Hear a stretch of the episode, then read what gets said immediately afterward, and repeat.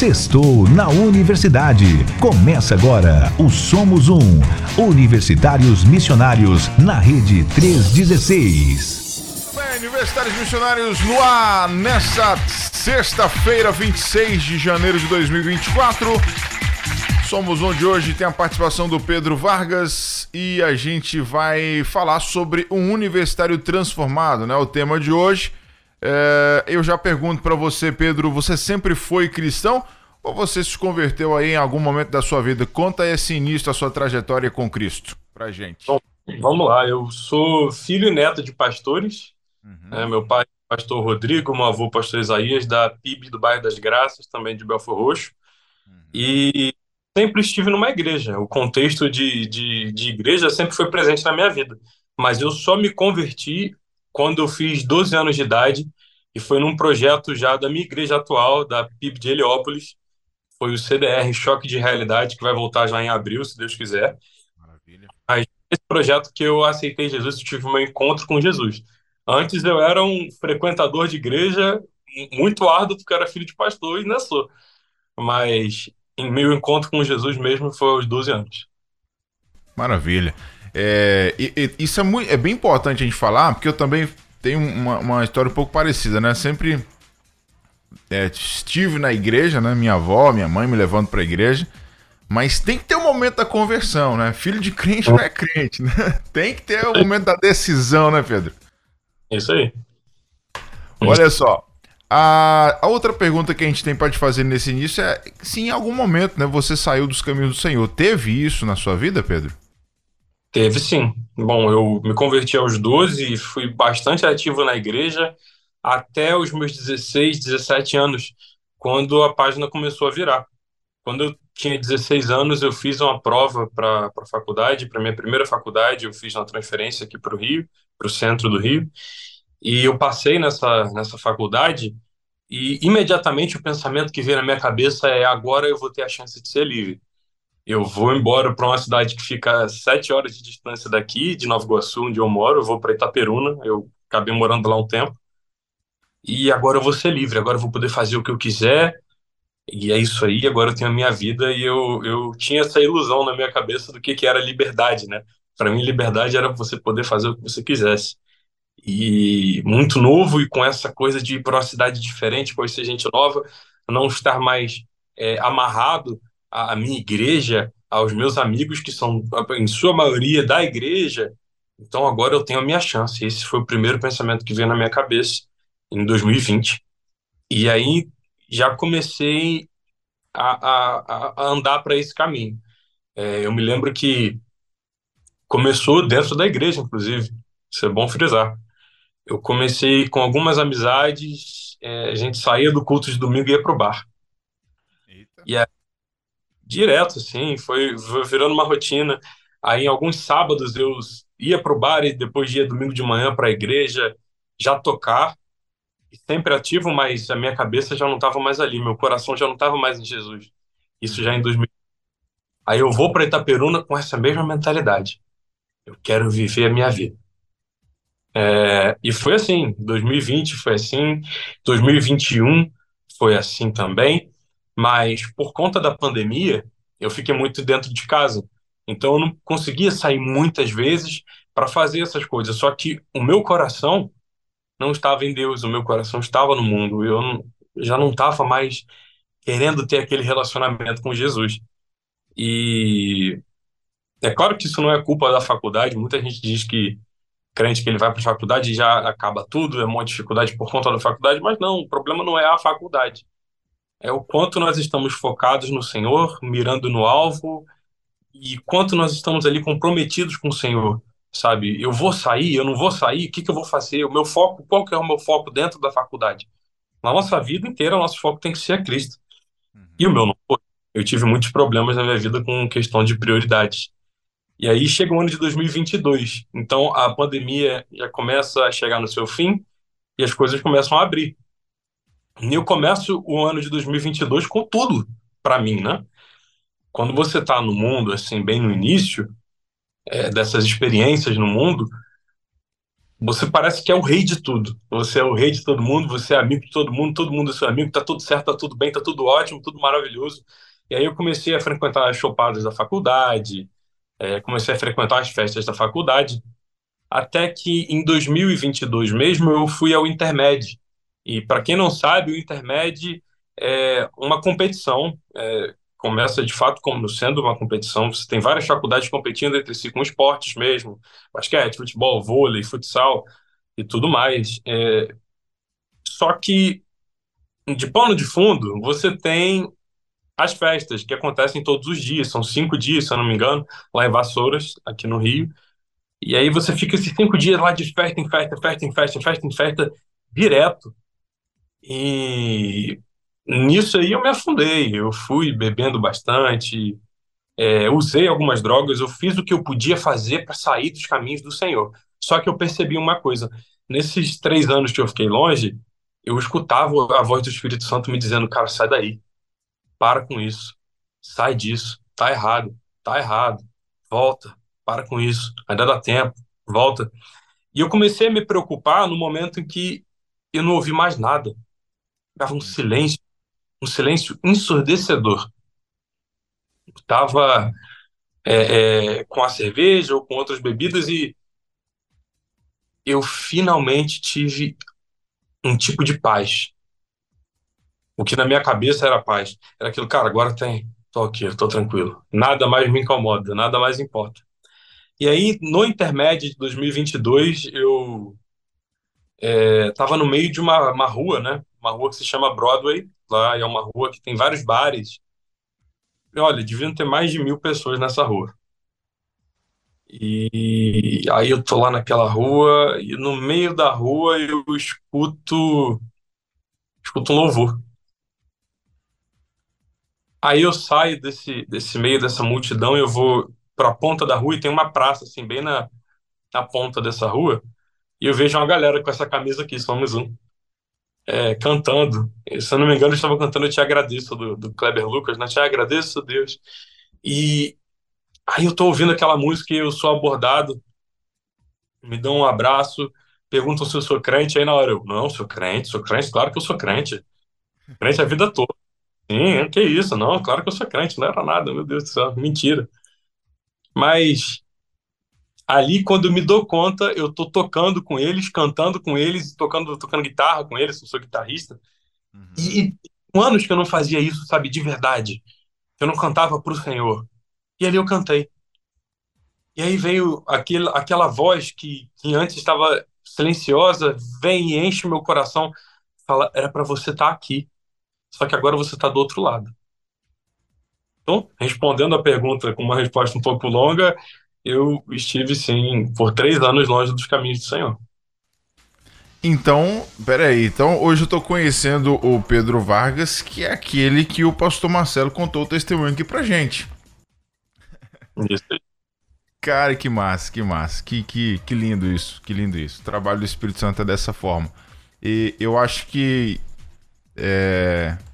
Cara, o amor de Deus é tão bom, sabe, para com as nossas vidas, que ele não se esquece da gente. Mesmo quando você não tinha mais aquela voz falando contigo, ainda existia um plano de Deus para que esse encontro acontecesse. Ele preparou é pessoas, ele preparou esse projeto Somos Um para que você tivesse a oportunidade de, de se aproximar de novo. E que bom que você estava sensível, né? Para ouvir o chamado do Senhor mais uma vez. Glória a Deus por isso, Pedro. Glória Amém. Olha só, quem está chegando agora, a gente está aqui conversando com Pedro Vargas, né? No nosso Somos Um de hoje, né? Um programa é, especial. Pedro está aqui substituindo o pastor Marcelo falando sobre o universitário transformado. Agora, Pedro, é, a nossa dúvida é como que foi a sua vida longe de Cristo? Você pode compartilhar pra gente? Cara, é, é muito ruim ficar sem Jesus. Quando você tem Jesus, então, em um momento da sua vida, você aceita Jesus, você vive com Jesus, e aí a partir de um momento você sai do evangelho, é muito, é muito esquisito, sabe? É, você fica no início ali como um peixe fora d'água, mas assim como o filho pródigo, você entra, entra de cabeça, cara, dá tudo certo. É maravilhoso. no início, é maravilhoso, dá tudo certo. Não tem por que dar errado, né? Só que o diabo é sujo. E assim, ele te dá as coisas, só que o preço que você paga pelas coisas que o diabo está te dando é você mesmo. E eu fui o preço disso. E a minha vida foi o preço disso. E eu fui pagando esse preço com a minha vida e eu não sabia. Porque eu tinha me esquecido que Jesus já tinha pagado o preço por mim. E eu não precisava ter passado por isso tudo, mas eu escolhi passar. Então, a vida longe do Senhor é a pior coisa, cara, que um ser humano consegue viver. E, e ela se camufla de alegria, mas a alegria é momentânea. E a vida com o Senhor é uma vida de felicidade, é uma vida constante. Mesmo na tristeza, mesmo na solidão, a gente encontra esperança em Cristo. E a vida longe do Senhor foi, foi muito ruim, porque passa um tempo e pouco tempo você já começa a se sentir sozinho. Você começa a sentir que não tem ninguém com você. Os seus amigos do mundo, eles começam a, a virar as costas para você. E você fica sozinho né? E para um crente viver no mundo ele é, é, tão difícil porque você, ainda mais assim, depois que você se desvia e você pode ter vivido aquela vida como um crente, sabe? Todo mundo sabe que você é crente, aí você sabe os caminhos do Senhor, aí fica aquilo, ué, e o crente? E vem aqueles comentários, o mundo ele te dá tudo, mas ao mesmo tempo que ele te dá tudo, ele te coloca para baixo, ele acaba com você, ele te humilha. E eu ouvi muito isso nesses três anos. Poxa, você não era o crente? Olha lá o Pedro. Pedro, não é crente? Ó, oh, esse aqui é o filho do pastor, tá aqui comigo. Cara, uma vez um, um rapaz falou isso para mim. A gente estava no carro indo para um lugar assim, desses, e aí ele tava, a gente tava no Uber, aí ele olha pro Uber e ele fala assim: Ó, oh, esse aqui é filho do pastor. Ó, oh, ele tá comigo, filho do pastor. E com uma alegria, e eu no carro, assim, mal, sabe? E aquele sentimento de: caraca, o que, que eu tô fazendo? Mas é, é isso, cara. Vida com vida com Jesus é uma maravilha. Vida sem Jesus é, é, é há, há quem diga que é, é, não é vida. E eu acredito nisso. É, é interessante que no, no seu caso, olha lá, o crente, é, você não é crente, isso isso é, já é muito pesado, já é muito difícil você ouvir. Mas quando, no seu caso, olha lá o crente, o filho do pastor, aí parece que o peso é dobrado, né? É complicado. É complicado. Agora, conta pra gente, é, é, quando foi que você percebeu que sua situação estava crítica, Pedro? Foi nesse, nesse momento em que eu parei de ouvir a voz do Espírito Santo que ficou esse silêncio ensurdecedor, aí eu percebi, eu fiquei, cara, tá, tá complicado, tem alguma coisa errada. Isso foi logo antes do intermédio de 2022, logo antes, assim, um pouquinho antes de outubro de 2022, eu percebi que, cara, não tá legal. Tá, tá esquisito isso. Porque ainda assim eu me senti incomodado a ler a Bíblia. Busca, busca, busca, mas aí depois veio aquele silêncio.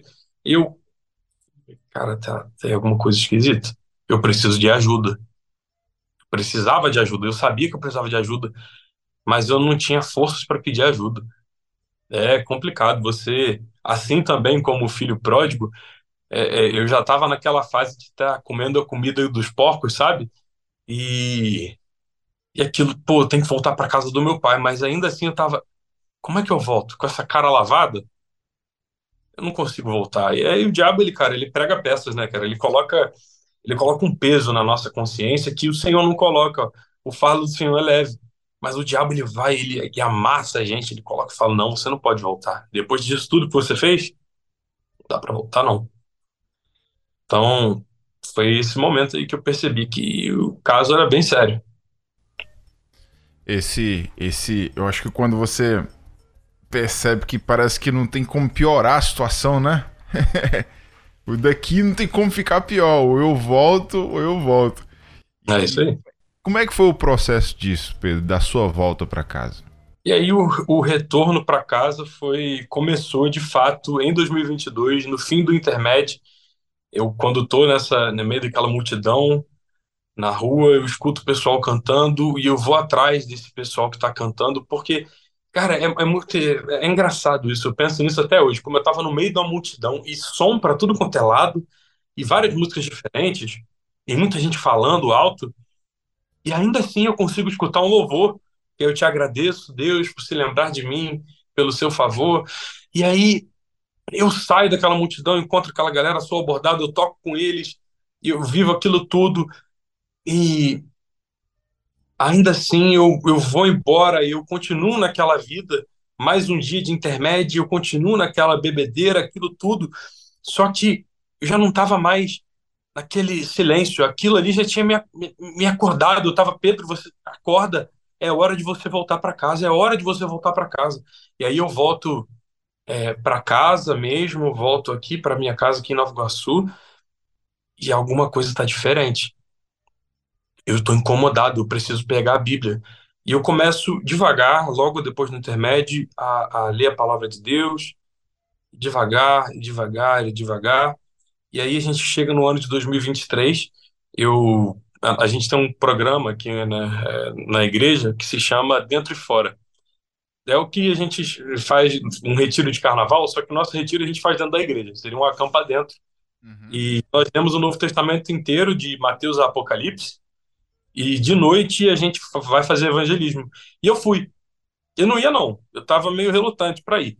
Mas, ainda assim, era aquilo. Eu preciso de Jesus. Eu preciso de Jesus. E eu fui pro, pro Dentro e Fora no ano passado, já em 2023, em fevereiro.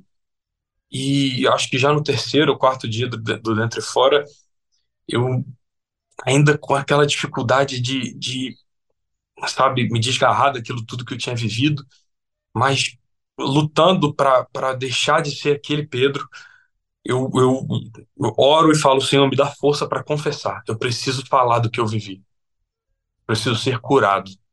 E aí eu chamei meus líderes, pastor Douglas, a Laís, sua esposa, e o Lohan, e eu contei para eles tudo que eu vivi. Tudo que eu fiz, eu falei, gente, eu preciso de ajuda. Eu preciso de ajuda. É, contei para eles o que eu tinha vivido já com o Somos Um no, no, no intermédio de 2022 e que dali para frente as coisas tinham começado a melhorar, mas eu preciso falar, eu preciso tirar isso do meu coração, eu preciso, eu preciso ficar limpo de novo, eu preciso do Senhor, eu preciso de ajuda, eu preciso de vocês.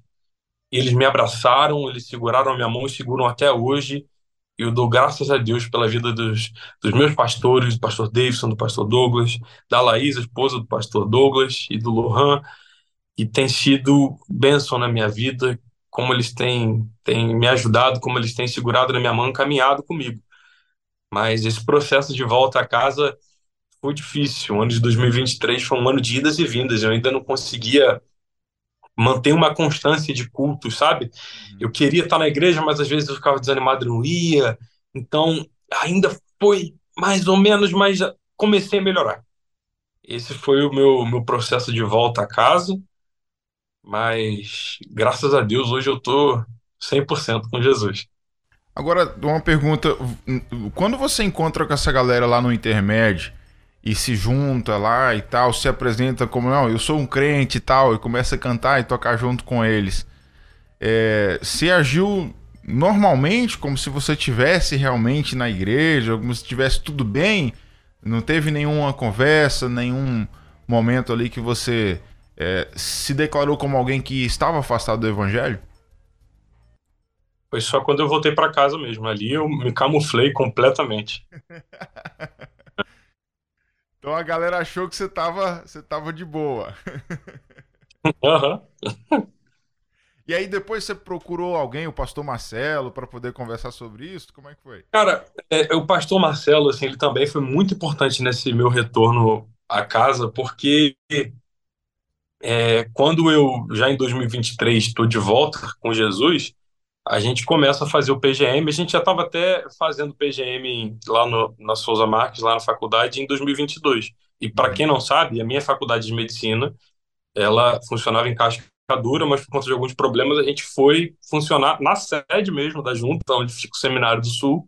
Hum. Então, tornou-se uma oportunidade muito grande da gente evangelizar o pessoal, é, os acadêmicos de medicina. Então, nós fizemos essa, esses PGMs lá, eu, o pastor Marcelo e o Vitor. e é, com essa intenção de conseguir juntar a galera e chamar a galera. Mas nessa época o pastor Marcelo ainda não sabia disso tudo. Eu fui contar tudo para ele só em outubro de 2023, quando eu volto para a intermédia agora para falar de Jesus.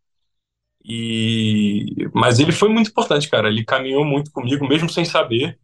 Hum. É, um, um grande conselheiro para mim e eu pude aprender muito com ele sobre perseverança. Tive, tivemos muitas reuniões em que não ia ninguém, mas a gente estava lá e ele estava lá e ele chamava a gente para ir e não tem ninguém, não tem problema, vamos fazer só a gente, mas vamos fazer. E essa lição sobre perseverança que eu aprendi com o pastor Marcelo eu levo para minha vida, porque sem perseverança não tem, tem como ser crente, não. É verdade, é verdade. Bom, agora 3 horas e 24 minutos. Galera que tá chegando aí, a gente tá batendo papo com o Pedro Vargas, né? Falando sobre o Universitário Transformado. E o nosso Somos Um de hoje, né? De forma diferente aqui, de forma especial para você que está aí chegando agora. Então vai espalhando o link, vai chamando todo mundo para bater esse papo com a gente, para poder interagir. Se você tiver alguma pergunta para o Pedro, pode mandar aqui no WhatsApp 11 9 30 03 0316. Pessoal de Serra do Espírito Santo que está chegando aí, ó, Timóteo lá em Minas Gerais, Arari, Maranhão, Leopoldina, Minas Gerais também, Itaguaí, Rio de Janeiro, São Paulo capital, Teresina, Piauí, Juazeiro do Norte, Ceará, obrigado, todo o Brasil. Também fora do Brasil tem galera tem uma galera aqui do Canadá e da Bélgica acompanhando a nossa Rede 316. Bom, seguindo aqui, é, contando essa trajetória do Pedro. Pedro, quero saber de você o que, que mudou no seu coração desde então. Você volta para casa, começa a ter o teu reencontro com Deus, começa é, ter aí né, seu recomeço né, de vida cristã de verdade. O que, que mudou no teu coração a partir daí?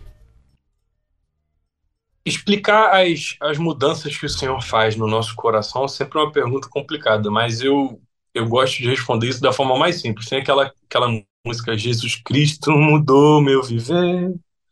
E, e mudou.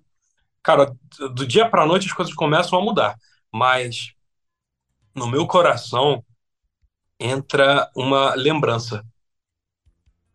E a vida cristã, ela é uma constante é, é, é um constante exercício de memória. A gente tem que lembrar daquilo que nos traz esperança.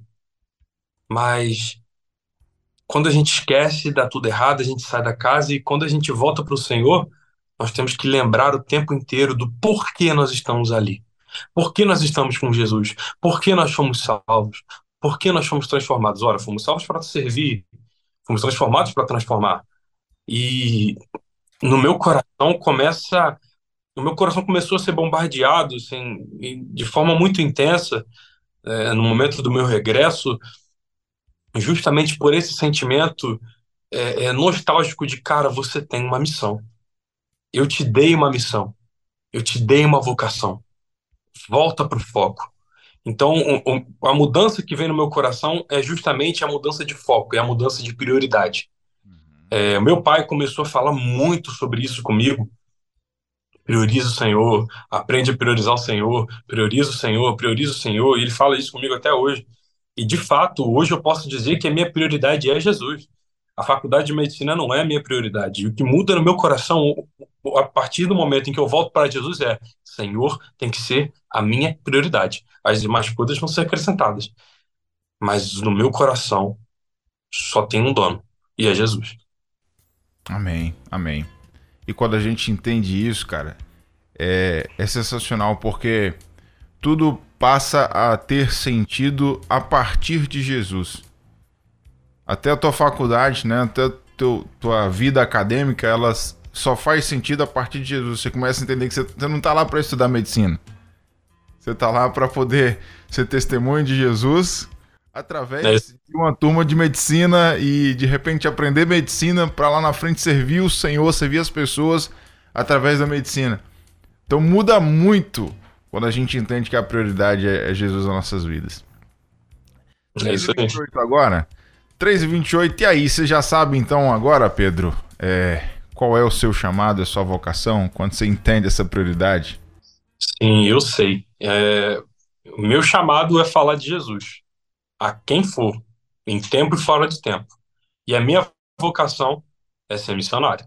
Eu já sou missionário biocupacional hoje, e quando Deus chamar eu vou para o campo, como eu disse já no início, mas eu acho que eu sempre soube mesmo que eu ia ser missionário. Glória a Deus. E aí, como é que você descobriu isso? Então, é, desde que eu sou criança, eu sempre tive na minha cabeça, eu não sei porquê, da mesma forma como eu sempre tive idealizado o fato de que eu ia fazer medicina, sempre foi uma, uma certeza para mim, é, também sempre foi uma certeza que eu não ia ficar parado. Sempre que me perguntavam, Pedro, você vai ser pastor? Eu falo, posso ser pastor, mas eu não vou ser pastor de um lugar só e vou ficar aqui para sempre, não. Não é isso, não. Se eu for. E eu sempre tive essa, essa certeza, eu nunca soube exatamente de onde é que isso veio quando eu era mais novo, de onde é que isso vinha, por que, que eu, eu sabia que eu, eu não ia ficar parado em um lugar só. E aí, quando eu fiz 14 anos, eu estava no primeiro ano do ensino médio, o meu pai me deu esse livro aqui, é, era um, um livreto menor, mas hum. esse aqui eu ganhei, ganhei no ano passado, Contrabandista de Deus, e quem quiser comprar está nas livrarias do Portas Abertas. É um excelente livro conta a história do irmão André. E quando eu li esse livro, quando eu, eu termino de ler esse livro, eu estava no ônibus, voltando para casa da escola, meu coração entra em chamas. E é uma, uma sensação é, é, inesquecível. Eu sei o que eu tenho que fazer. É isso que eu tenho que fazer. Eu nasci para isso. Com esse livro eu tive essa confirmação. Esse livro mudou a minha vida. E como é que eu sei que eu, tenho, eu tive essa confirmação? Alguns anos depois eu vou me tornar guitarrista. E aí entra na minha cabeça essa coisa de, cara, que tipo de guitarrista que eu vou ser? Que tipo de música que eu vou gostar? Que tipo de música que eu vou tocar? Quem é que eu vou ouvir? E aí eu começo a pesquisar guitarristas e quem que eu vou ouvir, até que eu escuto o John Mayer pela primeira vez, não sei se vocês conhecem, mas é um grande guitarrista, e a primeira vez que eu escuto é... Eu escutei e falei, cara, que é isso? É isso aí, é isso que eu estava procurando.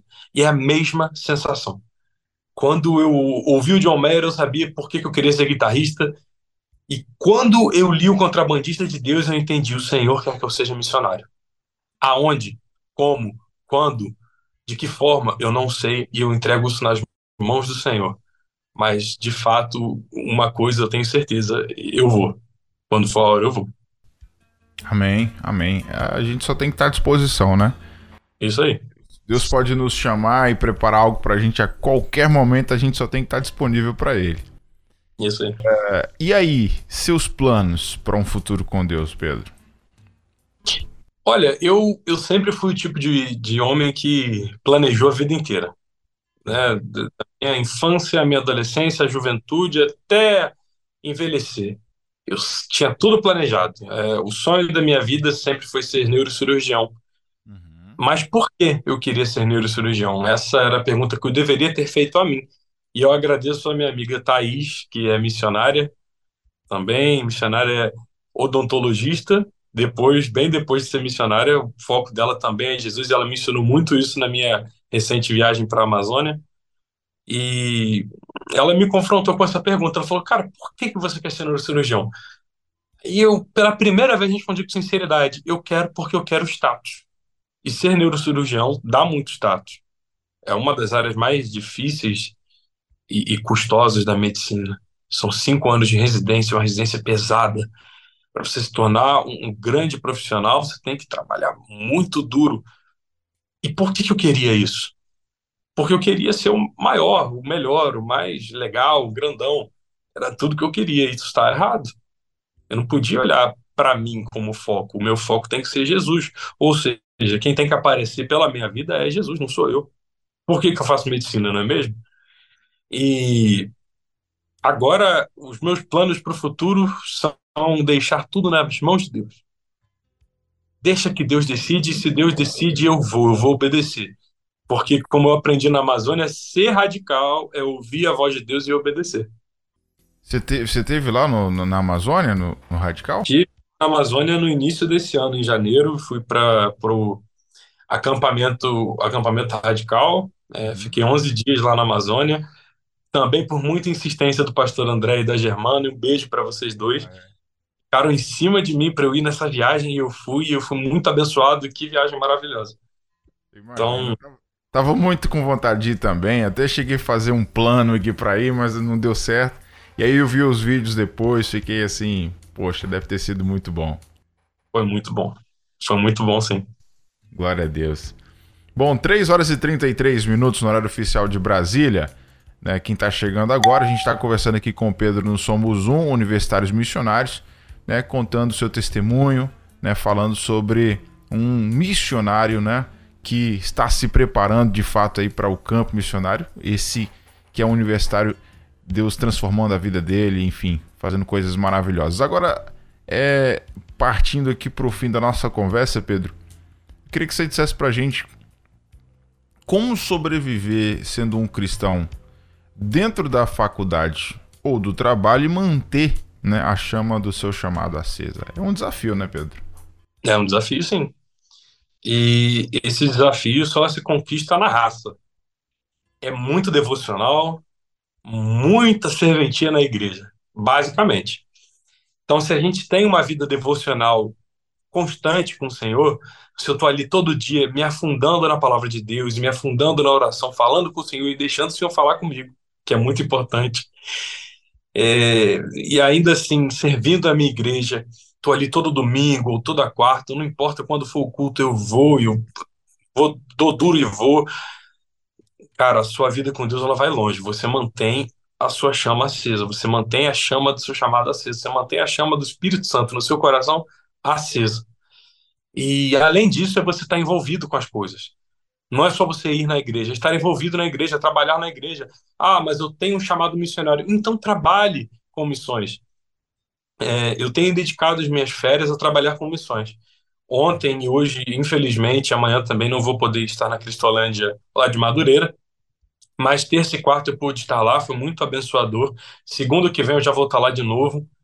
É, e, e, é isso aí. No tempo que você tem, você dedica ao Senhor. Senhor, lembre-se, o Senhor tem que ser sua prioridade.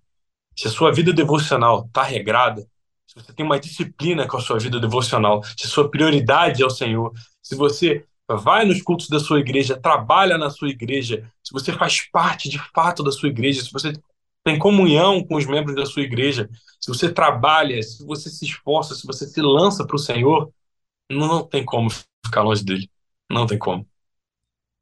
É, é só assim que vence a faculdade, é só assim que a gente vence os desafios da faculdade, é só assim que a gente vence os desafios do trabalho, os desafios da vida.